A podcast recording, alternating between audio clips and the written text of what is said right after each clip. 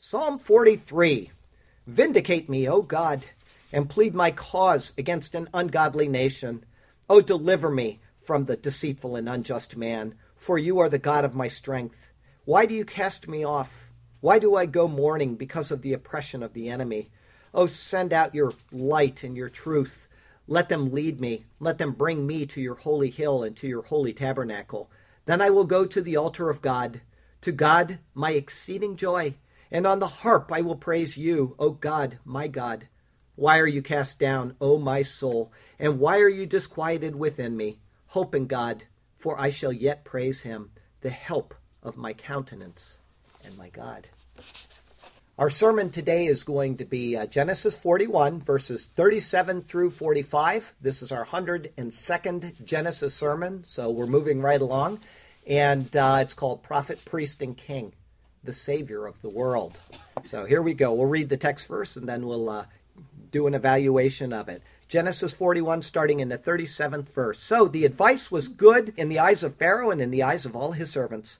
And Pharaoh said to his servants, Can we find such a one as this, a man in whom is the Spirit of God? Then Pharaoh said to Joseph, Inasmuch as God has shown you all this, that there is no one as discerning and wise as you, you shall be over my house, and all my people shall be ruled according to your word. Only in regard to the throne will I be greater than you. And Pharaoh said to Joseph, See, I have set you over all the land of Egypt. Then Pharaoh took his signet ring off his hand and put it on Joseph's hand, and he clothed him in garments of fine linen and put a gold chain around his neck. And he had him ride in the second chariot which he had. And they cried out before him, Bow the knee. So he set him over all the land of Egypt. Pharaoh also said to Joseph, I am Pharaoh, and without your consent no man may lift his hand or foot in all the land of Egypt. And Pharaoh called Joseph's name Zaph Nath Paaneah, and he gave him as a wife Asenath, the daughter of Potipherah, priest of On. So Joseph went out over all the land of Egypt. As a biblical figure, Joseph is uh, somewhat like David in several ways. I don't know if you've ever made that connection, but he was the second youngest of a big family, and David was the youngest. Both were raised as shepherds as well. And Joseph's brothers, as you know, rejected him and they sold him off as a slave. And David, he was mocked by his older brother Eliab when he went and inquired about fighting against the uh, great champion Goliath. Eventually, though, both rose to be great rulers who would lead and shepherd their people. They were great men of God who overcame trials and obstacles while maintaining their faith in God's providential care over them. Now, although we're going to be looking at how Joseph pictures Christ throughout today's verses, we shouldn't forget that he was just a regular person who was chosen by God to do great things. We may not have an opportunity to interpret dreams for a king, but we do have the opportunity to do great things for the Lord. Billy Graham dedicated his life to preaching about Jesus, and you can see what he did. But I want to tell you something. No less important are the people who moved his podium or set up his sound system because he could not have gotten the message out without them. Every person can do something great, even if it's unnoticed. Greatness from a biblical context is being noted as a person of faith and a person who lives faithfully. And I'll give you a perfect example is the prostitute Rahab. You know what? She she was a prostitute, but when she uh, heard that the Israelites were coming over to subdue the land, she knew that their God was the God and who was stronger than anything that they would face. And so by faith, she's recorded in Hebrews chapter 11, the Bible's Hall of Faith, for what she did. She hid the spies up on the roof and then she made a, a covenant with them. If you'll do this and you'll, uh, they said, if you'll do this and you do this and, you know, we'll, we'll work together. And uh, she ended up being in the genealogy of Jesus Christ because she was a woman of faith.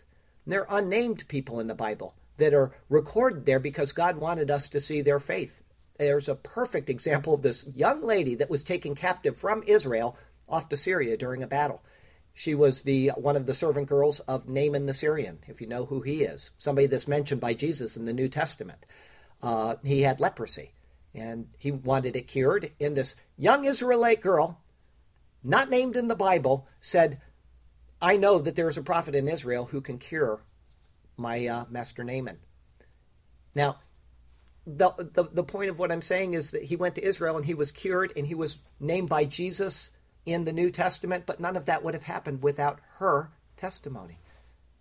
It's astonishing how the Bible works. Now, before Joseph was exalted, he was thrown into prison. He eventually went to run that prison, and he did it without losing faith. Your participation in whatever you do, when it is founded on faith, is going to be rewarded by God. Trust this and have faith in it. And remember this as we look at the details of the life and the times of Joseph. Our uh, text verse today comes from uh, text verse comes from Psalm 105. It says there, now this is speaking of Joseph in the 105th Psalm. He made him lord of his house and ruler of all of his possessions, to bind his princes at pleasure and teach his elders wisdom. Joseph was given great responsibilities, first in Potiphar's house, then in prison, and both times he handled those duties wisely and he did them faithfully. And he could have given up, you know, when he was taken out of Potiphar's house and put into uh, prison, but he didn't. He stayed faithful even then. And eventually, as Pharaoh's appointed ruler over the land, he served faithfully in that position as well. So we can learn how to handle our own lives in a right way by paying attention to the word that God has given us. And so may God speak to us through his word today, and may his glorious name ever be praised. I have three individual thoughts for you today. The first is the Spirit of God. We have unexplained dreams, we have sound interpretations, and then we have wise counsel, which have all led to the point that we're at today. After displaying that God is truly with him in all that he's done, and he's suitable to understand the times and the needs of the people under the uh, hand of Pharaoh, Joseph is now going to receive release from the many years of bondage that he's faced. Now, what seemed only moments earlier, literally, if you take this in one continuous uh, reading of uh, Genesis, it's only moments earlier that it seemed that he had a life destined for obscurity and meaningless servitude and even unending imprisonment and all of a sudden now it's going to be replaced with blessing and honor and rule. The life of Joseph is securely in the hand of God, and the dreams he had more than 13 years ago that showed that he would be the ruler over his brothers and that they would come and bow to him will not go unfulfilled. And so we turn to the words of Scripture here to show us the exaltation of Joseph and this same story picturing the greater exaltation of our Lord Jesus. Verse 37 So the advice was good in the eyes of Pharaoh and in the eyes of all of his servants. Joseph's advice, last week we saw he could have gotten himself in trouble because he gave unsolicited advice to Pharaoh, but it was taken as it should have been. Pharaoh didn't count it presumptuous and he did not count it arrogant, but rather as well grounded and fully sufficient to meet the crisis which is anticipated in his dreams. Here, Joseph reflects many passages which speak of the Christ to come. Our Christmas sermon this year, we talked about Isaiah chapter 9.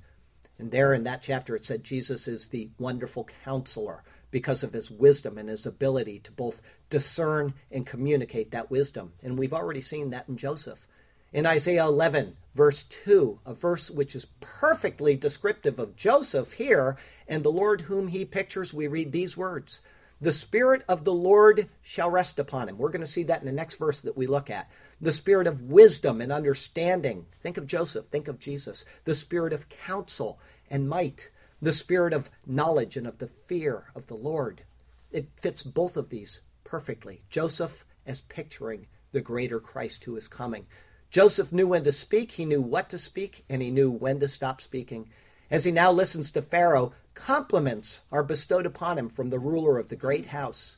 Now we have to remember as we go along that Joseph was dirty, he was wearing prisoner's clothing and he was without any hope at all just a couple minutes earlier. And the same can be applied to any one of us at some point during our life, maybe in a variety of ways. If we look back on our life, we can see times of trial, times of sadness, maybe times of scratching out a mere existence, or maybe we had an issue with our health.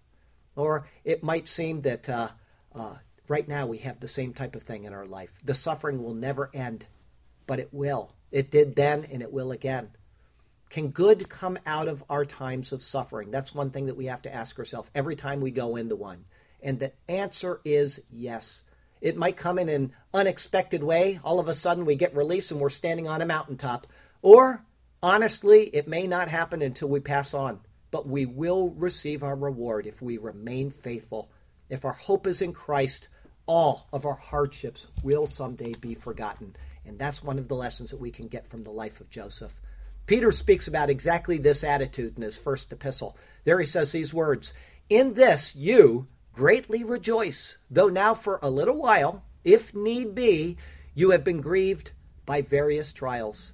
We have them in our life now. We've had them in the past. We may have them again. But what is the purpose of those trials? Peter tells us that the genuineness of your faith, being more precious than gold that perishes, though it is tested by fire, may be found to praise, honor, and glory at the revelation of Jesus Christ.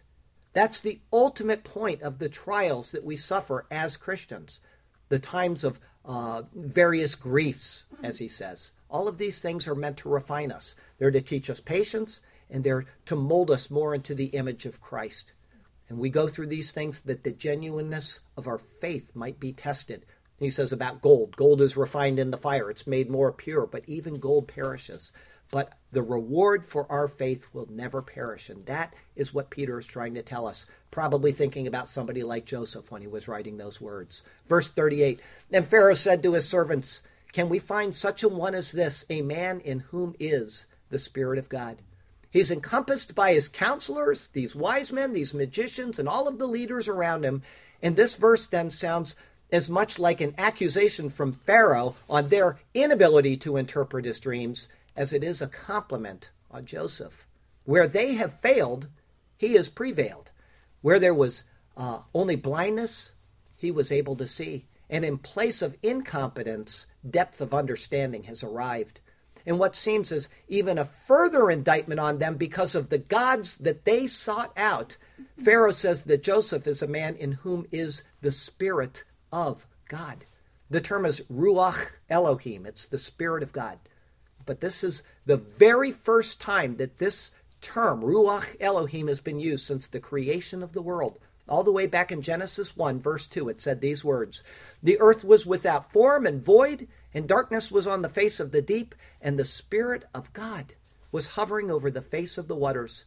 It's 2,200 or more years later, and that's the first time that this term has been used again in the pages of the Bible.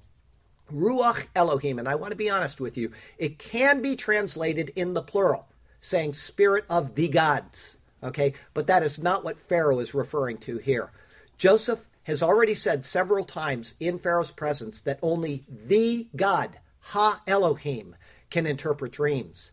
The preciseness of what is written is to ensure that we see that Pharaoh understood this. That's why we got into such detail last week with him. Every time he said the God, it was to set up what Pharaoh was saying to him right now. And so Pharaoh repeats this and he says that the Spirit of God is in him, perfectly picturing Jesus in this sense. The very first time that this, this exact same term, the Spirit of God, is used in the New Testament, it is speaking of Jesus at his baptism. John, or I'm sorry, Matthew uh, 3, verse 16 says this When he had been baptized, Jesus came up immediately from the water, and behold, the heavens were opened to him, and he saw the Spirit of God descending like a dove and alighting on him. And suddenly a voice came from heaven saying, This is my beloved Son, in whom I am well pleased. The three are being harmoniously tied together in the Bible. The Spirit of God was right there at the creation. The Spirit of God res- resides now on Joseph who pictures the coming Redeemer, and the Spirit of God rests upon Christ, who is both the Lord of creation and our great Redeemer. These patterns are rich, they're elegant, and they are very carefully woven together so that we can see these things. The Spirit of God rests upon his anointed, Joseph, as he now rules over Pharaoh's land as Lord. And the one to whom these things have pointed is our Savior Jesus, God's incarnate Word. Our second thought today, presiding over the great house. Verse 39 Then Pharaoh said to Joseph, Inasmuch as God has shown you all of this, there is no one as discerning and wise as you. Pharaoh now credits Joseph's ability to God. In his address, he uses the, word, the words Ein Nabon Vachacham. None is discerning and wise. This is the Bible's first use of this word for this type of discernment, and only the second use of the word for wise. The first time, guess what it was speaking of? The wise men of Egypt. There is the wisdom and discernment from God, and there is the wisdom of the world. And Paul speaks about this in 1 Corinthians chapter 1. He says, Therefore, it is written. Now think of the scribes and all these people that are around Pharaoh. For it is written, I will destroy the wisdom of the wise and bring to nothing the understanding of the prudent. Where is the wise? Where is the scribe? Where is the disputer of this age? Has God not made foolish the wisdom of this world? For since in the wisdom of God the world through wisdom did not know God, it pleased God through the foolishness of the message preached to save those who believe. And this is exactly what's happening here in this passage. A message of good news was, in fact, first preached to Pharaoh, and he accepted it. The wise, the scribe, and the disputers of the age of Egypt were made foolish to demonstrate the superiority of the discernment and the knowledge which comes from God. And what does that tell us? That tells us that the Bible must be the standard. The Word of God, not written at the time, but it's still the Word of God coming from Joseph to Pharaoh, is what saved the people. And all of the wisdom and all of the supposed wisdom of the people of the world cannot compare to what God tells us. And I'm going to give you a perfect example that just popped into my mind is global warming. The wisdom of the people of the world telling us that they have to act and they have to save the world. And then God, it's almost as if He's mocking them in derision, laughing at them to scorn when He sends this winter down on the world. And we're facing the coldest time probably in our history.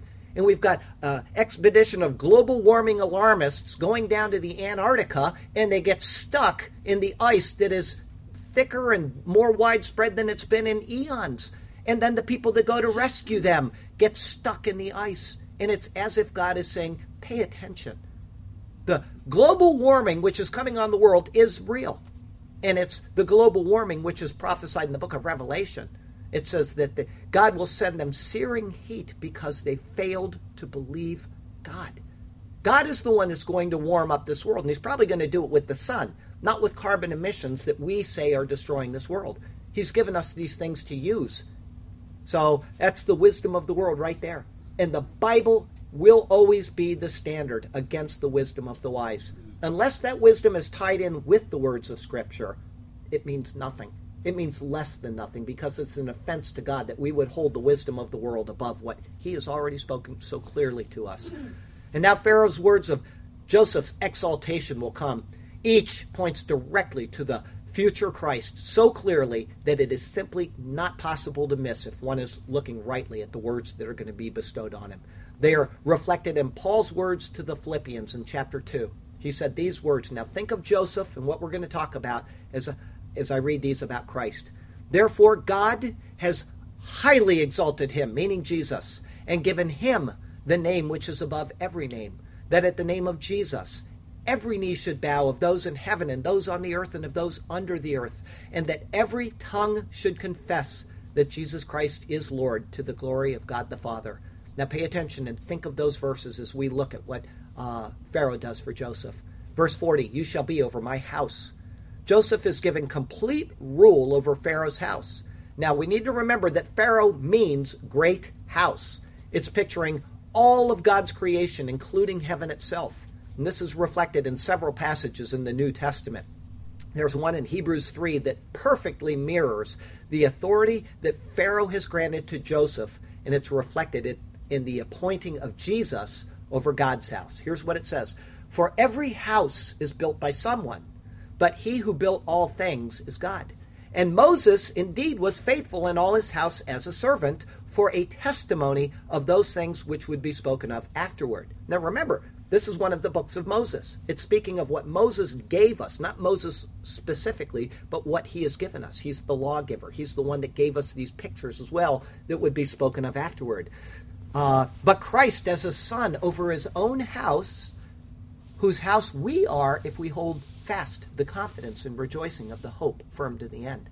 He's given all authority over God's house. And Jesus' words to the disciples concerning his authority reflects the same type of authority that Joseph has been granted by Pharaoh. Here's what he said, this familiar passage that I hope everybody here knows. All authority has been grant- given to me in heaven and on earth. Go therefore and make disciples of all nations, baptizing them in the name of the Father and of the Son and of the Holy Spirit, teaching them to observe all things that I have commanded you.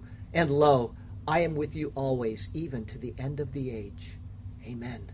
Joseph rules over the great house of Pharaoh. Jesus rules over God's great house, which is heaven and earth. He sits as the final authority over all matters. Verse 40 continues And all my people shall be ruled according to your word. Pharaoh leaves no person who is not subject to Joseph's authority and to his spoken word. The rule is complete and without limitation in person or in practice. An interesting phrase is used here by Pharaoh, though, something you wouldn't get in the English translation. In the Hebrew, he says, Ve, al picha yisach chal ami. This is literally translated as, At your mouth do all my people kiss.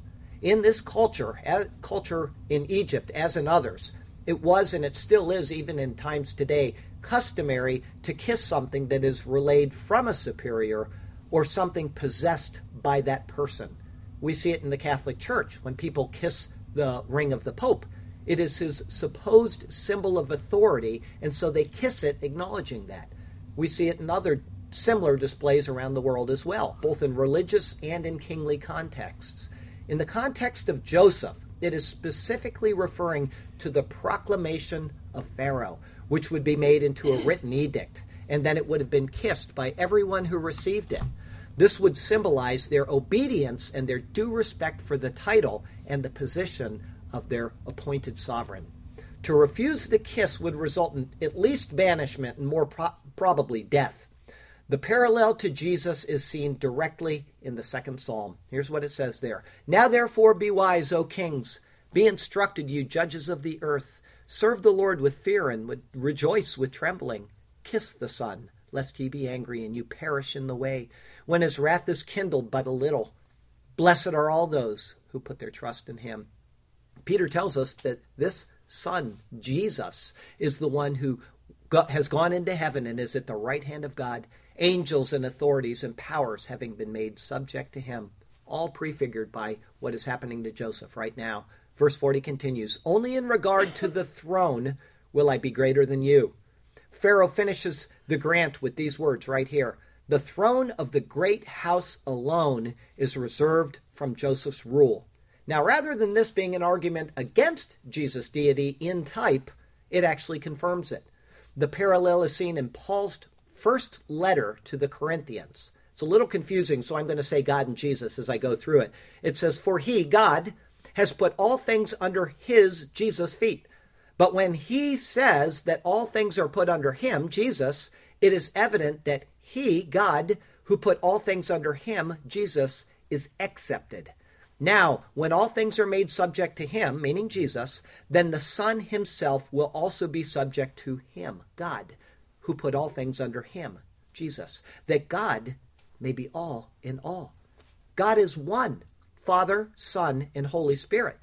Each has a role within the Godhead. Thus, Jesus, even though he is fully God, is subject to the Godhead to which he is a member.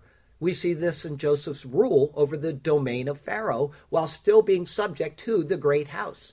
In the words, only in regard to the throne will I be greater than you, we find the description of the one who has sole management of all state of affairs, all authority, and all rule. It is a correct and it is a beautiful picture of the Lord Jesus within the Godhead. To Jesus is granted all rule and all authority. To him shall every knee bow and every tongue confess, for only he prevailed over death, gaining the victory.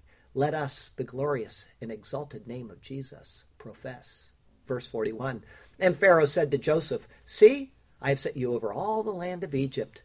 Joseph is granted rule over all the land of Egypt. Egypt means, if you remember this from a previous sermon, double distress.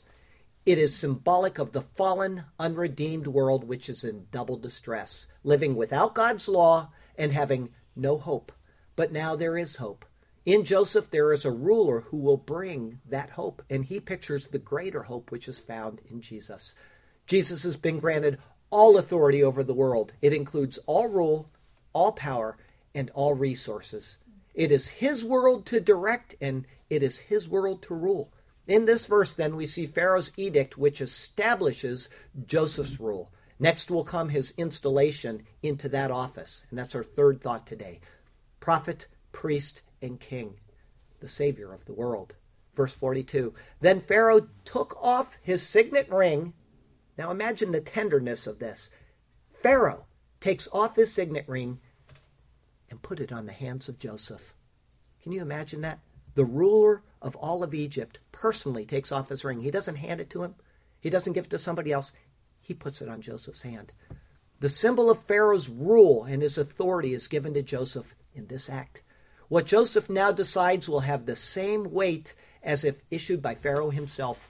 No other person in the kingdom could challenge his authority or countermand an uh, uh, command which is given by him. And this goes right back to Jesus' authority granted him by God, God the Father. All rule and all authority belongs to him, and all powers and authorities are subject to him. He alone rules the domain which has been brought under his hand. Verse 42 continues, And he clothed them in garments of fine linen. Even today, we can do this. We can look back at the immensely precious quality of the linen which was used at the time of Joseph by looking at the garments that the mummies are wrapped in. This special linen was worn by the priests of Egypt. And so this portion of verse 42 is showing us that the priests were not exempt from Joseph's authority. In fact, because of his rule, he is now not only over the people as a sovereign, but also over the priests as a high priest. And in this, then, we have a picture of Jesus in his three main roles. His role of prophet is seen in Joseph's interpretation of the dreams. His role as king is seen in Joseph's granted authority, which is the signet ring. And his role as high priest is seen in this verse right here by the garment which G- uh, Joseph is given. In type and in picture, Joseph prefigures Jesus, our great prophet, priest, and king. Now, these fine gar- garments, this linen which is given to him, in Hebrew, the word is shesh, and it's translated into the Greek translation of the Old Testament as the word busanein. It's a word which is used to indicate extreme whiteness. The writings of Pliny and the writings of Herodotus show us that these were in fact used by the priestly class. These were of the very finest linen.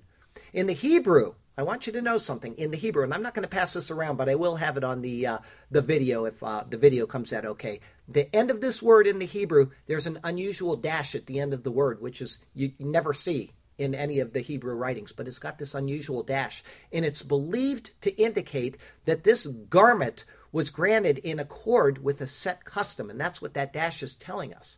Now, this might seem like too much detail until we look at the words of Mark chapter 9, which speak of Jesus' transfiguration. Listen to this. Now, after six days, Jesus took Peter, James, and John and led them up on a high mountain apart from themselves, and he was transfigured before them. His clothes became shining, exceedingly white like snow, such as no launderer on earth can whiten them. The unusual Hebrew of this verse, this extra dash, is a precursor to Mark's vivid description there. Jesus' clothes were exceedingly white, like no launderer on earth could make them. And this is why these hints are given at in the Old Testament. Everything, everything points to Jesus, even an unusual dash which is inserted at the end of a word in Hebrew. Verse 42 continues, and put a gold chain around his neck. Pharaoh also places a gold chain on Joseph's neck. This, like the ring, would have been a badge of office. It's something very similar to this is seen uh, given to Daniel as a result of his promotion to the third highest ruler in the land. Again, this looks forward to Jesus. It's seen in the golden band which he wears in Revelation chapter 1. Here's what it says there. Then I turned to see the voice that spoke with me, and having turned, I saw seven golden lampstands. And in the midst of the seven lampstands, one like the Son of Man, clothed with a garment down to the feet, and girded about the chest with a golden band. Verse 43 and he had him ride in the second chariot which he had, and they cried out before him, Bow the knee. The symbolism of the chariot actually points to Jesus as well. Psalm 104 says that the Lord makes the clouds his chariot. And the psalm is attributed to Jesus in Hebrews chapter 1. Isaiah as well speaks of the Lord and his chariots in the 66th chapter of Isaiah, which is looking forward to the 66th book of the Bible, which is Revelation speaking of Jesus. Here's what it says For behold, the Lord will come with fire, and with his chariots like a whirlwind, to render his anger with fury and his rebuke with flames of fire. As Joseph rode in the chariot, it says that they cried out before him, Bow the knee. The word here is avrech. Unfortunately, it's the only time in the Bible that this word is used, and so it's not actually certain what it means, but scholars generally agree that it refers to an act of bowing. Such would be fulfilled in this verse, which I've already read you from Philippians chapter 2. At the name of Jesus, every knee should bow of those in heaven and those on earth and of those under the earth. I got to tell you what, detail after detail after detail, Old Testament and New, it is all pointing to Jesus. He is our King, and He is due our allegiance. He is our high priest, and He is due our prayers, and our mediation goes through Him to God. He is our prophet, and therefore we receive His word as it's been given to us. And the reason why I bring this up is because is you know it's funny how things happen during the week which point to what I'm going to talk about during the week. This week one of my favorite professors from the seminary I attended, he's an instigator. He loves to post things and then let people attack each other and work out theology. And uh, he posted his new um, look to his blog this week. And, uh, you know, in other words, come and look and see what I have. And right there at the top, one of the top articles is something on uh, how Catholics and Protestants disagree and how to make a logical argument between the two. And uh, so I got on there and I said, well, the best way to argue against Roman Catholicism is to simply quote the Bible because either this is God's word or it's not. And so I went in and I made a couple comments and I brought in an issue about Mary. And all of a sudden I had numerous Catholics attacking me. I mean, just going at it, saying I'm saying things out of context, and uh, you know the church has uh, authority, uh, blah blah blah. And they're just going on and on, back and forth, back and forth. And one of them got to the point where he actually demanded that I either uh, uh, tell him if I agreed to the Council of Ephesus or not. I mean, they have all these things. If you don't agree to this, then you're anathema. And then he's demanding that I say either I agree to it or I don't. And I'm saying, I don't owe you anything. I owe God the allegiance. And that's the point I'm making about this verse. Because Catholics pray to Mary and they pray to the saints. And the Bible says we're not allowed to do that. There is one mediator between God and man, and that is the man Christ Jesus, which implies that if we pray to anybody else, we are denying Jesus his right. There is one word, he is our prophet. So if the Catholic Church, and I'm not anti Catholic, I'm just against their theology in many points, but if the Catholic Church or the Seventh day Adventists or anybody else say this is comparable with Scripture, you have to do this, then you are now saying that what God has given is insufficient for your life and practice. And so this is how that went back and forth, back and forth. And finally, I just said, you know what? I'm done with this. I've said what I've said. You have to face the Lord. And one thing is certain you will face the Lord. Even Catholics acknowledge that. Why would you want to face the Lord having given obeisance to a statue of Mary and to pray to the saints when you already have the fullness of God in the person of Jesus Christ? So there you go. This is the type of lesson that we can learn actually from the Old Testament pictures of Joseph. This is what God is showing us. He's, wake up, Jesus is coming. And then he comes and he says, wake up, he's here. And then when he goes away, he says, wake up, he's coming again. And it is all about him. Set in the highest honor with all rule and authority, the signet and the chariot and a golden chain. Before him shall bow each and every knee, every tongue will confess, and none shall refrain. Verse 43 continues So he set him over all the land of Egypt. With the installation complete, Pharaoh's words to Joseph are fulfilled. He is now over all the land of Egypt. In like manner, Jesus has been ordained as the Lord of heaven and earth. And in confirmation of this, Pharaoh speaks yet one more time. Verse 44 Pharaoh also said to Joseph, I am Pharaoh, and without your consent, no man may lift his hand or foot in all the land of Egypt. The formal procedure of the rite has closed, and Pharaoh seals the proceedings with his words I am Pharaoh. And these honors I bestow upon you. You have absolute authority over my domain. The word testifies to the act. And this is just what is seen of Jesus once again in the second psalm. It's referred to by the author of Hebrews, too. This is Jesus' role as both priest and king. Here's what it says I will declare the decree.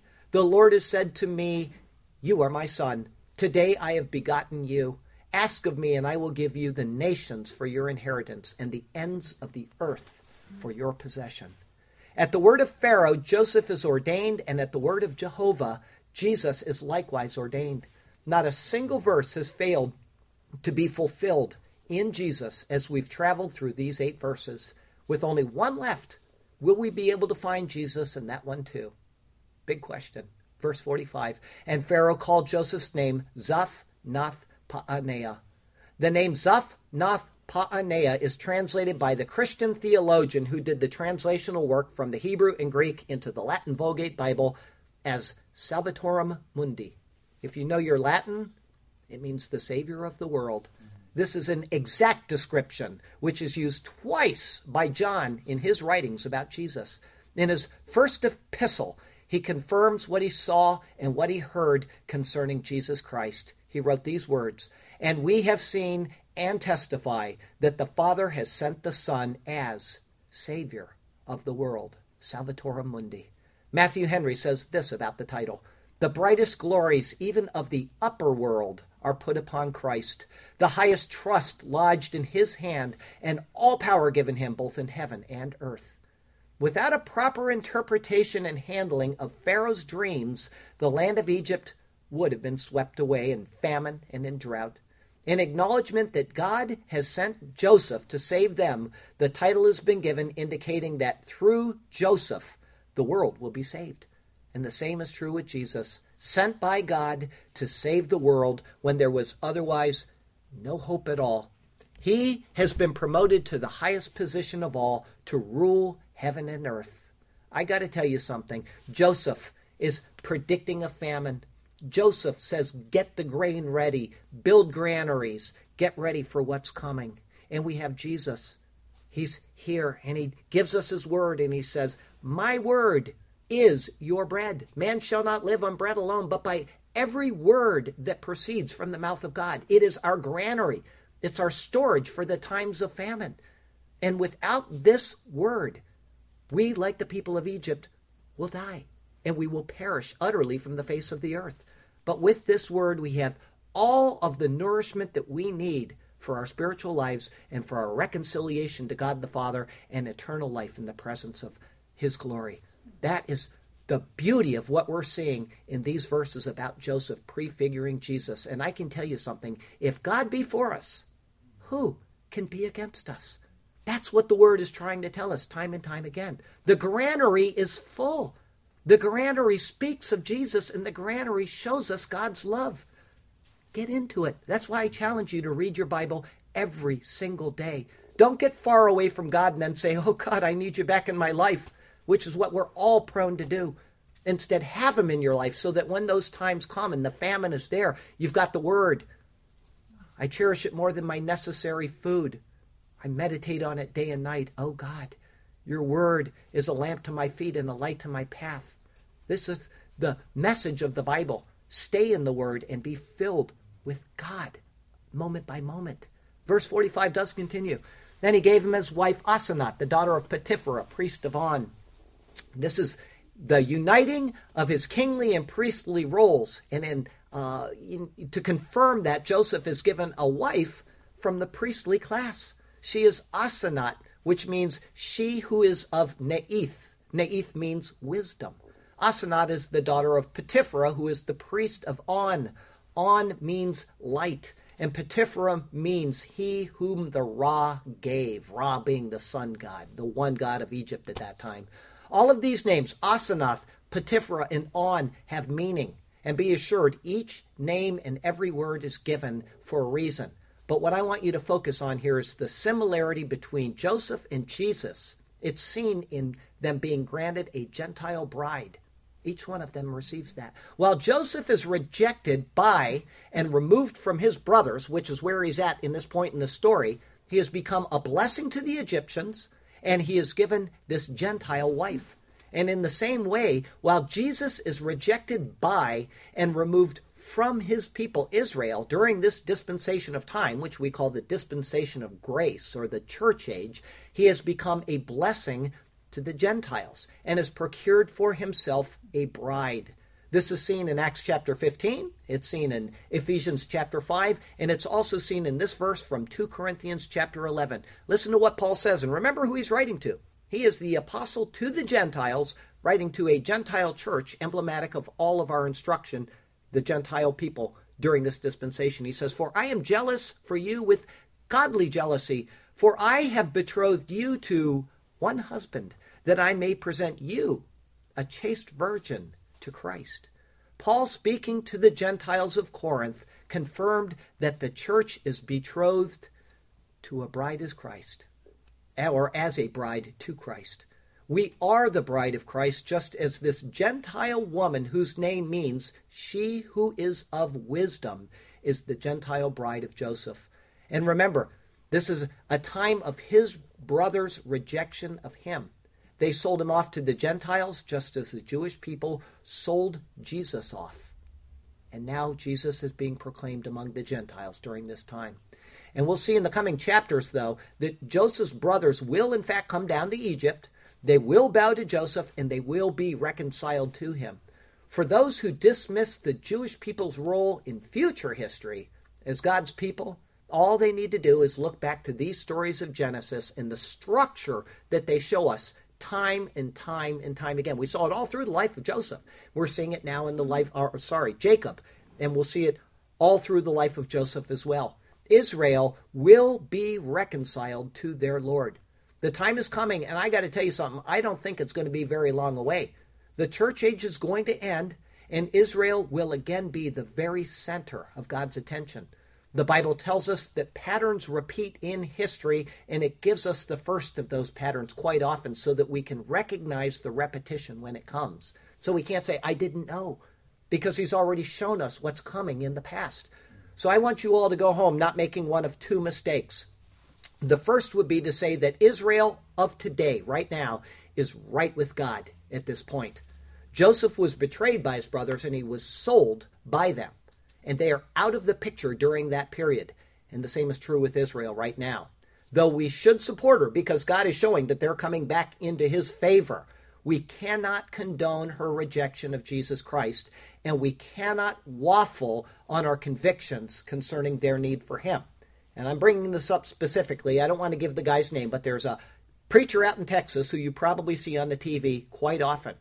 And he is a great supporter of America and Israel, but he fails to evangelize the Jews. Instead, he says that they're saved through the covenant. They don't need to come to Christ individually. And he is condemning many, many souls to hell by not teaching them what is true. So we do not want to make that error. Every individual, Jew and Gentile alike, must come to Christ.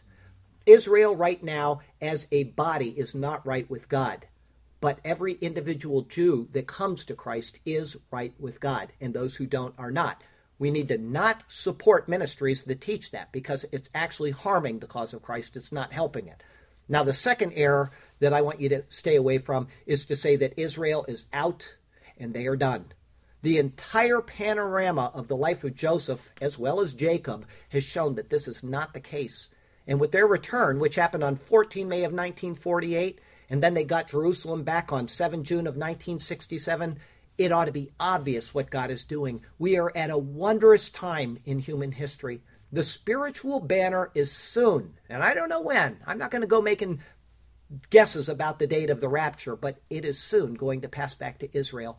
They will bow to their Lord and they will shed tears of joy when it comes. Book of Zechariah shows us that explicitly. It couldn't be clearer. And yet we close our eyes and we say, ah, the Jews are out. No. I have that Israel flag back there for a reason, is because God is not through with those people yet. Verse 45 finishes with these words So Joseph went out over all the land of Egypt Yes, Joseph went out over all the land of Egypt, and the message of Jesus has gone out, and it continues to go out into all the world. Joseph rules, Jesus rules. The patterns are beautiful, and the story is marvelous. God chose these short, concise stories to show us that He is in control of time and circumstance.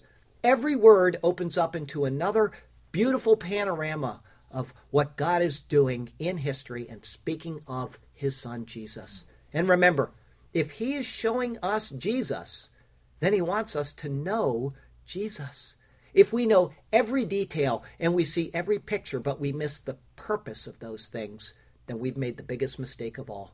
As Paul says in his great discourse on love from 1 Corinthians chapter 14, he says, Though I have the gift of prophecy and understand all mysteries and all knowledge, and though I have all faith so that I could remove mountains and have not love, I am nothing. The stories are given to show us the love.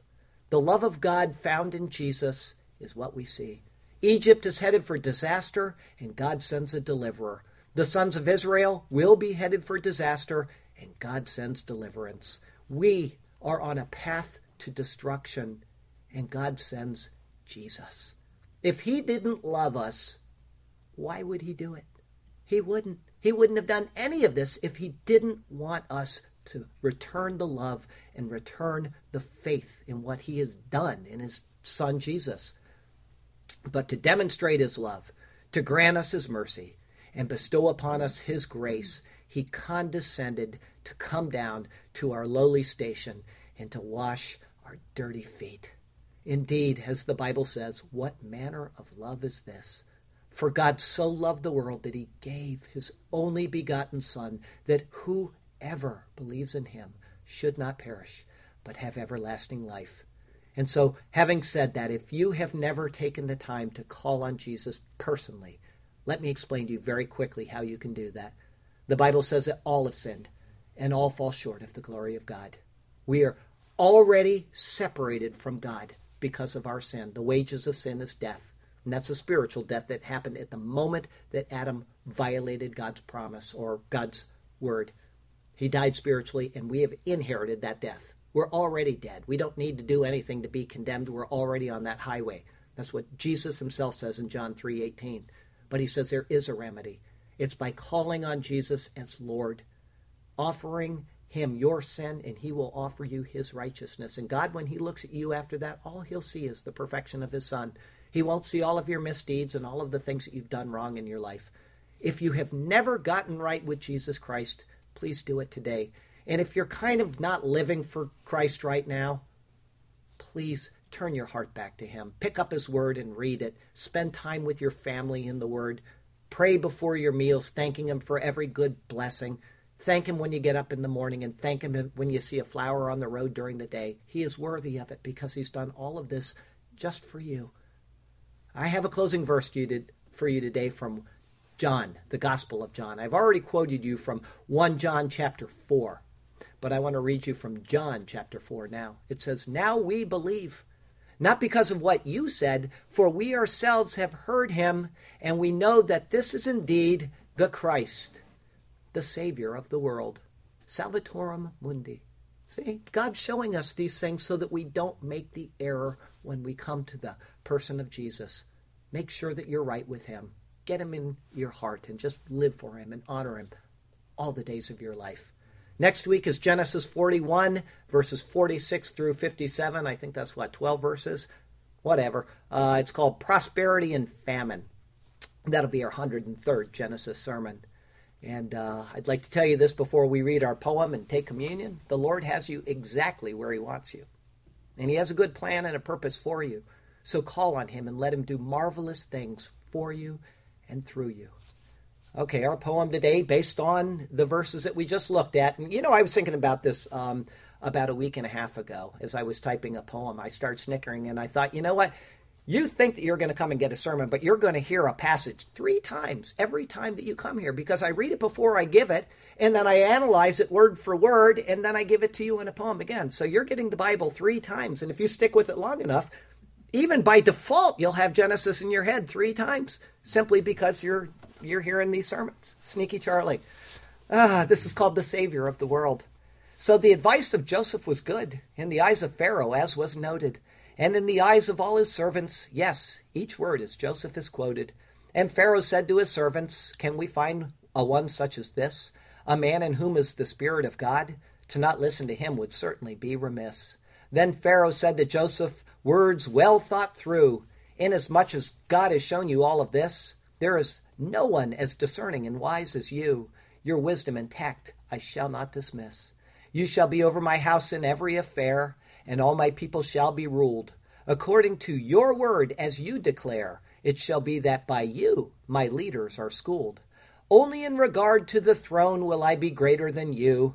And Pharaoh said to Joseph, See, I have set you over all the land of Egypt. The word I speak is true.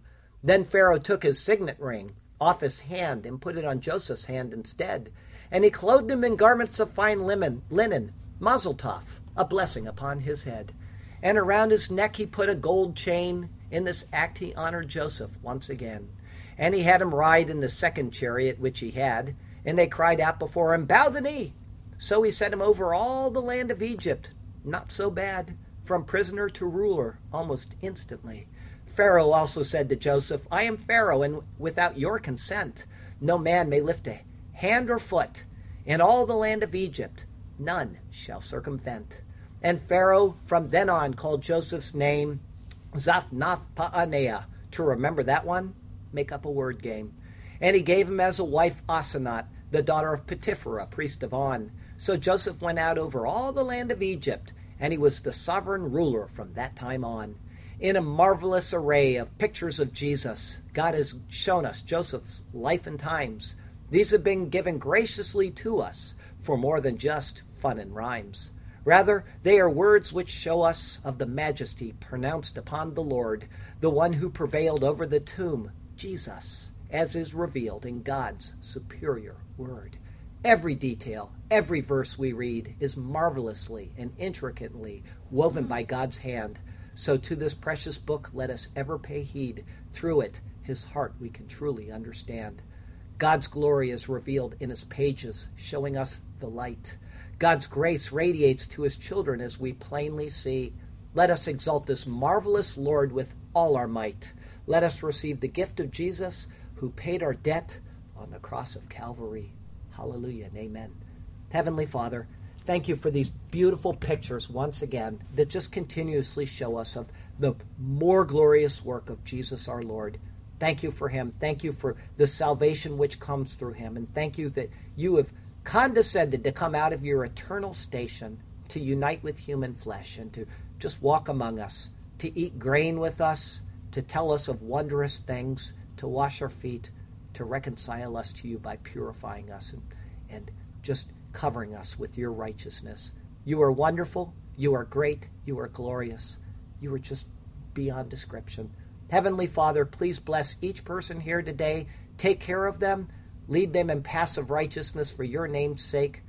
Bring them safety in the week ahead, happiness, fun times, good food, all those things, and then give them the wisdom, O oh God, that they would turn around and praise you for the things they've received and give you the glory you're due. You are so worthy of it and we fail so often. Help us not to make that error. We love you, we praise you, we glorify you in the exalted name of our Lord and Savior Jesus.